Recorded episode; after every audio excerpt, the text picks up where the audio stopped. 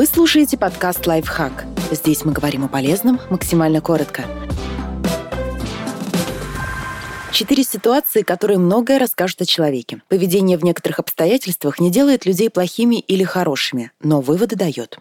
Как он общается с обслуживающим персоналом? В обычной жизни такой человек может быть приятнейшим, но стоит ему зайти в магазин или ресторан, и он предъявляет выдуманные претензии, хамит или в целом общается с сотрудниками заведения из положения хозяина жизни. Такое поведение ярко иллюстрирует, как человек хотел бы общаться с людьми на самом деле. Просто с остальными, с теми, от кого хоть как-то зависит его положение и кого он в данный момент считает равными, он носит маску. Но как только обстоятельства изменятся, с таким отношением рискуете столкнуться и вы. Как он ведет себя, когда пьяный? Не случайно говорят, что у трезвого на уме, то у пьяного на языке. Так что часто во время застолья злоупотребивший алкоголем человек открывается с другой стороны. Впрочем, не обязательно эта другая его сторона вам не понравится.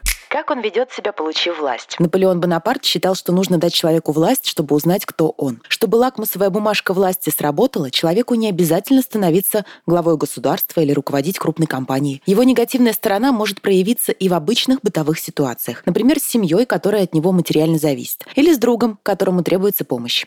Как он ведет себя во время ссоры? Индийская пословица гласит – Хочешь узнать человека, задень его. Человек — это сосуд. Чем наполнен, то и начнет выплескиваться. Увидев, на что человек готов пойти в моменты гнева, вы можете увидеть и его истинное лицо. Подписывайтесь на подкаст «Лайфхак» на всех удобных платформах. Ставьте ему лайки и звездочки. Оставляйте комментарии. Услышимся!